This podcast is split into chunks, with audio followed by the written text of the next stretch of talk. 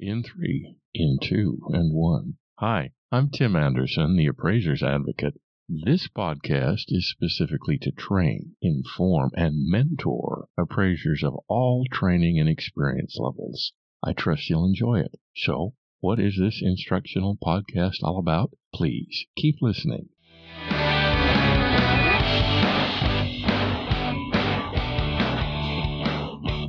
It's about understanding secrets. It's about USPAP, the secrets of extraordinary assumptions, and their proper use as part of an appraisal and report. So let's get on with discovering these secrets, shall we? There is every reason to be confident in using an extraordinary assumption. Learning its secrets and then forming value conclusions using them will give you that confidence. There are only three secrets so let's take a look at them. We'll start with the definition. An extraordinary assumption, according to USPAP, is, quote, an assignment specific assumption as of the effective date of the appraisal regarding uncertain information used in an analysis which, if found to be false, could alter the appraiser's opinions and conclusions, unquote. Then there's a comment to that definition, quote, Uncertain information might include physical, legal, or economic characteristics of the property, or conditions external to the property, such as market conditions or trends, or the integrity of the data used in the analysis. Unquote. By definition, an extraordinary assumption must be assignment specific. The point is, it's not possible to use an extraordinary assumption willy nilly nor is it possible to use one when you just don't want to do the research necessary to arrive at a credible value opinion. An extraordinary assumption does not easily lend itself to boilerplate, nor does it replace a proper, comprehensive scope of work to arrive at a credible value conclusion.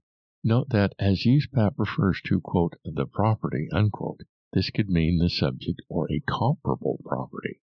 This comment from USPAP provides us with general examples of what uncertain information includes. This is when we use an extraordinary assumption, when we're uncertain about specific items. This could include the zoning, the GLA, building codes, and so forth.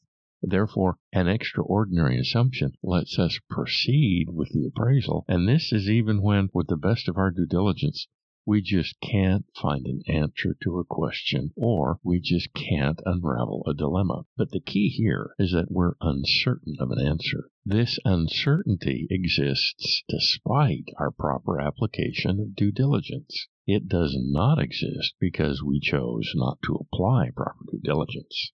And there are only three circumstances under which we can use an extraordinary assumption. The first is only if the extraordinary assumption is required to properly develop opinions and conclusions. In other words, is an extraordinary assumption even necessary to develop an opinion or conclusion properly? If not, there is no reason to use one. The second of three circumstances permitting the use of an extraordinary assumption is straightforward. We can use an extraordinary assumption only if we have a reasonable basis for using it simply, before we use one, have we exhausted all due diligence to answer all the questions that come up during the appraisal process? When, despite the proper due diligence, we can't discern an answer to a question, then we resort to the extraordinary assumption. Remember, we can't use the extraordinary assumption until we first have exercised all proper due diligence to find the answer to that question. And we chronicle the extent of this diligent search in the work file. The third criterion is that we can use an extraordinary assumption only if its use results in a credible analysis. Credible analysis means one worthy of belief. Please let me give you an example. It's common to read in appraisal reports that the appraiser has made an extraordinary assumption that the data available in the public record are correct. This is not a worthy extraordinary assumption. An extraordinary assumption must be, by definition, assignment specific. To assume the public record is correct is not an extraordinary assumption. Why? Because it's not assignment specific. It applies to every appraisal assignment. Therefore, to include such a statement in an appraisal report indicates the appraiser does not understand the definition This lack of understanding suggests there may be an issue with the appraiser's overall competence. It's also important to remember that we must clearly and conspicuously state all extraordinary assumptions to which the value is subject. In other words, don't bury the extraordinary assumption in a footnote on page 64 of the report written in six point type. Then, the appraiser must also state that the use of an extraordinary assumption might have affected the appraisal or appraisal review assignment results. This is what we mean by disclosure when we talked about the three secrets to the proper use of an extraordinary assumption. Without this disclosure, it's safe to assume a state appraisal board is going to look very closely at the entire report. It wants to see if it can find any other errors or similar omissions.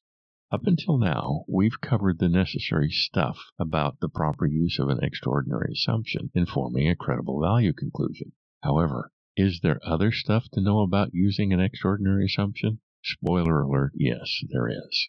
An extraordinary assumption can be an assignment condition or part of an assignment condition. For example, consider a foreclosure. This is probably an adversarial relationship with your client, the lender, and the property owner who is undergoing foreclosure. Your client will need an appraisal on the property as part of the foreclosure process. This is to determine if there has been a loss in value to the property since the lender funded or sold the loan. Given this potential adversarial relationship, your client may ask you to appraise the property but not go inside. In other words, do a drive-by appraisal. Of course, this is for your own protection. Therefore, you would be completely correct to make your appraisal subject to an extraordinary assumption. That extraordinary assumption would be that the interior of the property you couldn't inspect was in at least average or neighborhood typical condition. Why is this? Simply because you don't get to inspect the property. So you have to assume there is nothing amiss with it. Its condition is uncertain. What about if another person inspected the subjects or the comps you were using in an appraisal? Should that be subject to the extraordinary assumption that whoever did the inspection didn't miss anything? Typically, this would not apply to information gathered by a property data collector because the client already knows there is a PDC involved.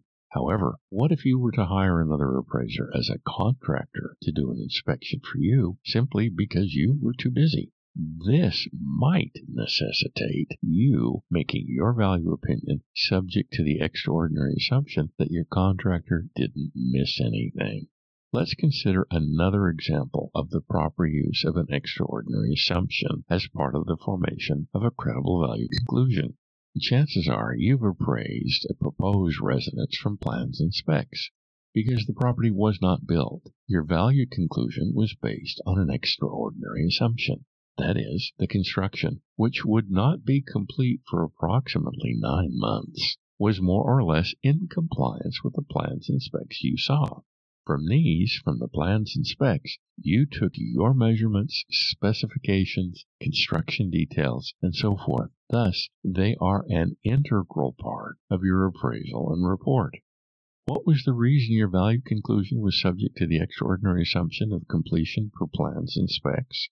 It was because you were uncertain if the house would be built to those plans and specs, and you were uncertain if the house would even be built. Earlier in the podcast, we talked about the uncertainty factor. This is why we have extraordinary assumptions. It allows us to appraise credibly even if there are uncertainties about the property the fact that a property will not be complete until nine months into the future is an uncertainty factor today. Again, the uncertainty is that you think the house will be completed per plans and specs, but you are uncertain of that. After all, nine months from now is an unknown futurity. So you choose to cover yourself. You make an appraisal subject to an extraordinary assumption. That is, nine months from now, that house is complete substantially per plans and specs. We appraisers can't predict the future. Therefore, an extraordinary assumption lets us assume the future will come true, since quite frankly, we are uncertain that it will. Again, an extraordinary assumption properly used communicates uncertainty about the subject's physical, legal, and or economic characteristics. This would include conditions external to the subject property or the integrity of the data you used in your analyses. This includes comparable rental data, comparable cost data, and comparable sales data too. It also chronicles the scope of our due diligence to answer that question. So, there you have it the three secrets of an extraordinary assumption. First, we must understand its definition. Second, we must know the circumstances under which an extraordinary assumption can be properly used. And finally, we must properly disclose its use, stating specifically that not using one might have affected the assignment results. Thank you for joining me on this journey into the once murky world of the extraordinary assumption. You've discovered its secrets. Be proud of what you've discovered. Now you can confidently use an extraordinary assumption as a credible part of your appraisal and a non misleading part of your appraisal report. Please, I hope you'll join me, Tim Anderson, for more of these journeys in the future. Uh, thanks for listening. I'm Tim Anderson, the Appraiser's Advocate. I look forward to collaborating with you to understand more about extraordinary assumptions and other secrets of real estate appraisal they didn't teach you in appraisal school. Contact me at tim at theappraisersadvocate.com. Check out my website at theappraisersadvocate.com to buy the products there to help you with your day to day appraisals, especially my creative diddling worksheet. Then check out my YouTube channel. You guessed it, The Appraiser's Advocate, to learn from some of the movers and shakers of real estate appraisal. And before we're clear, I have one more question for you. Do you understand cash equivalency? And now we're clear.